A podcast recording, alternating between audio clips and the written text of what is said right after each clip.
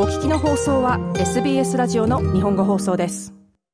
今夜のインタビューはメルボルン在住のキッズアートスペシャリストアーティストとして活動しているマヤさんにお話を聞きましたマヤさんは子供に向けた身近な材料を使った工作や家でできる科学の遊びなどのアイディアをインターネットで発信しています。まず、マヤさんに活動内容について聞きました。いろいろな、あの、子供に向けた工作だったり、おうち遊びのアイディアを、え SNS で世界中に発信していたり、あとは、あの、自宅でアート教室を子供に向けて開いていたり、アートを中心とした活動をさせていただいてます。主にどういった工作をされていますか？小さいお子さんから、えっと、結構年上のお兄さんお姉さんまで楽しんでいただけるような、本当にあの多岐にわたる工作なんですけれども、もちろんそうですね、お絵描きのアイディアだったり、あとはあの手作りのおもちゃのアイディアだったりとか、あとはあの科学実験のアイディアですね。お家でできる科学の遊びのアイディアとか、そういったものを、あの、いろいろと考えて発信してます。では、どういった経緯で、お子さんへの工作アイディアをソーシャルメディアで発信されるようになったのでしょうか？えっと、もともとは、あの、ソーシャルメディアを持つきっかけになったのは、自宅で子供向けのアート教室を始めたので、その教室の活動を記録として残そうと思って、えっと、あの、教室ではこんな工作を作ったよっていうようなことを発信するために、あの、始めたんですけれども、アート教室を始めて、1年ちょっとした頃にですね、あの、世界があのコロナ禍に入っていきまして、自宅でのアート教室っていうのも、あの、様々なあのコロナ禍の規制のためにできなくなってしまったんですね。で、あの、教室ができなくなってしまったので、教室の記録を発信するっていうことはできなくなってしまったんですけれども、その、えー、メルボルンがロックダウンに入った頃に、私自身があの自分の子供たちと一緒に毎日お家の中で何か一つあの工作だったりお家遊びだったり子供が退屈しないで楽しめるようなことをしようっていうふうに決めて、で、あの、子供と一緒に、あの、その日作ったものだったり遊んだことっていうのを発信するようになりました。で、それが、あの、今の活動につながってます。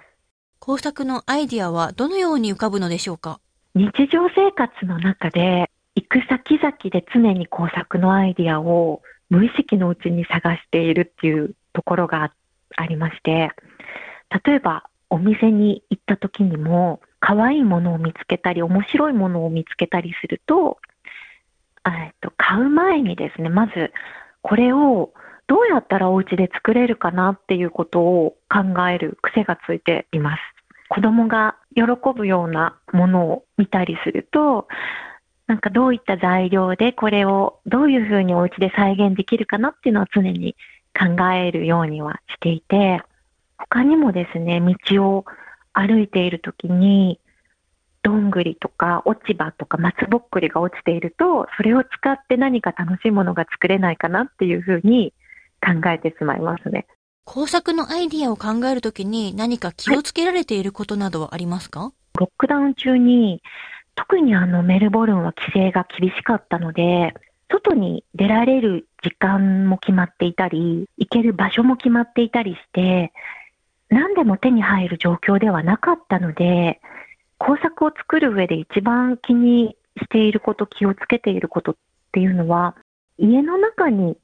あるものでできる工作っていうのを第一に考えてます。で、その次にあの、家になくても、スーパーで手に入る素材で作れるものだといいなっていうふうに思って、あの、できるだけ身近な素材で作れるアイディアを発信することを考えていますね。身近な素材を使った工作の中でも、ペットボトルやトイレットペーパーの芯を使った工作などが人気があるとマヤさんは語ります。あの、トイレットペーパーの芯っていうのは、すごく実は、あの、ポテンシャルの高い材料で、別にあの、お店で売ってるようなものではないし、あの、誰でも手に入るものなんですけれども、どんなものにでも変身するんですよね。例えば、今の時期だと、トイレットペーパーの芯で、クリスマスツリーが作れてしまったりですとか、去年のお正月にあの発信したアイディアで、トイレットペーパーの芯で、えっとの、えっと、虎ですね。虎年だったので、虎の、あの、置物を作ってみようっていう工作もすごく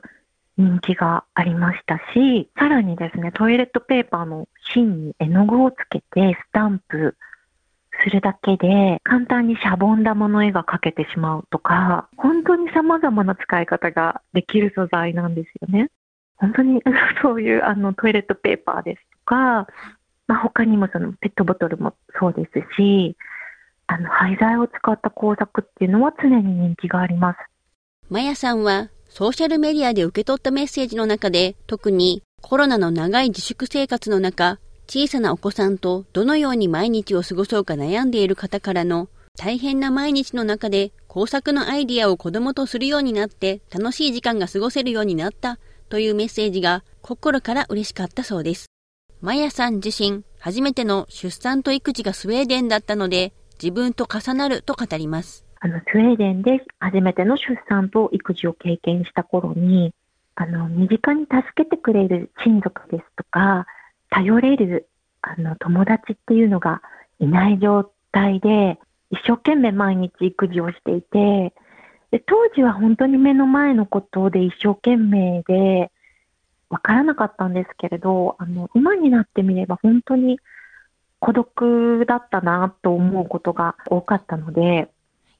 あの、そういった状況が、あの、重なりますね。あの、コロナ禍で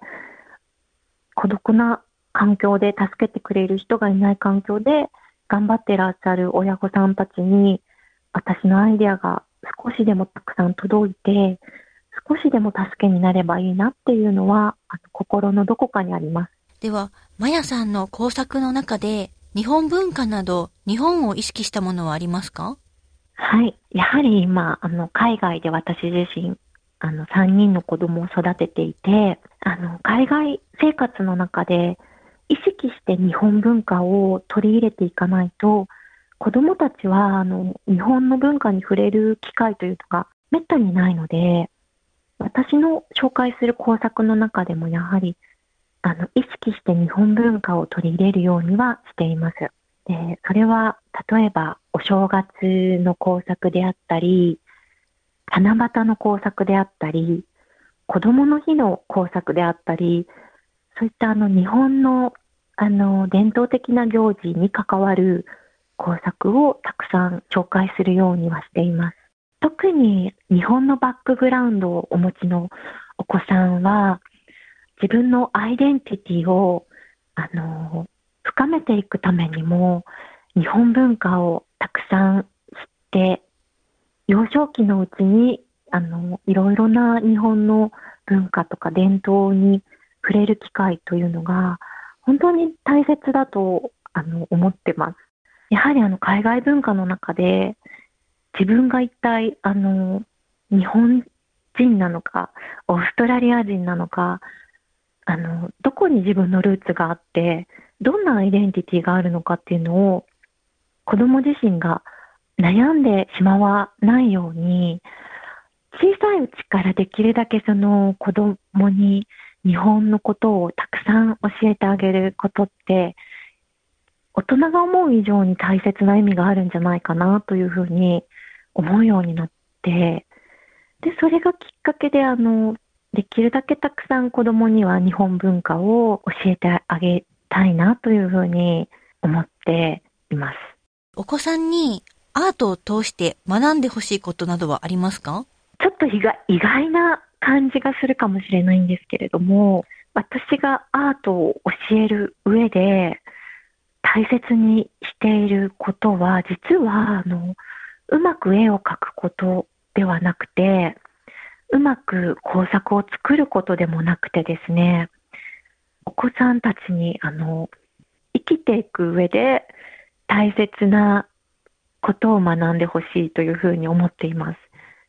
であの生きていく上で大切なことってじゃあ何だろうっていう話になるんですけれども、アートをする時にですね、子供たちは知らず知らずのうちにさんのことを吸収していて、で、それは例えば応用する力だったり、あとは想像力ですとか、生きていく上で大切な、あの、スキルを子供たちがアート制作を通して一つでも多く身につけてくれたらいいなというふうに考えています。最後にまやさんに今後の活動について聞きました。これまでは小さなお子さんを意識してたくさんのアイディアを考えてきたんですけれども、あの、私のソーシャルメディアをフォローしてくださっている方の中に、ご老人の介護に携わっていらっしゃるお仕事の方ですとか、体に、あの、障害がある方々の日々のあの、お世話に携わっている方っていうのが実はたくさんいらっしゃいまして、で、あの、そういった方からの意見もたくさん頂戴する中で、これからの活動でできたらいいなと思っていることの中に、体の不自由な方も楽しめるアートのアイディアですとか、ご老人も楽しめるアートのアイディアっていうのを、これまでよりももっとたくさん、あの、考えて、いろんな人に発信していけたらいいなというふうに最近思うようになりました。インタビューでお話を聞いたのは、メルボルン在住の子供に向けた工作などのアートのアイディアを発信するマヤさんでした。SBS 日本語放送の Facebook ページで会話に加わってください。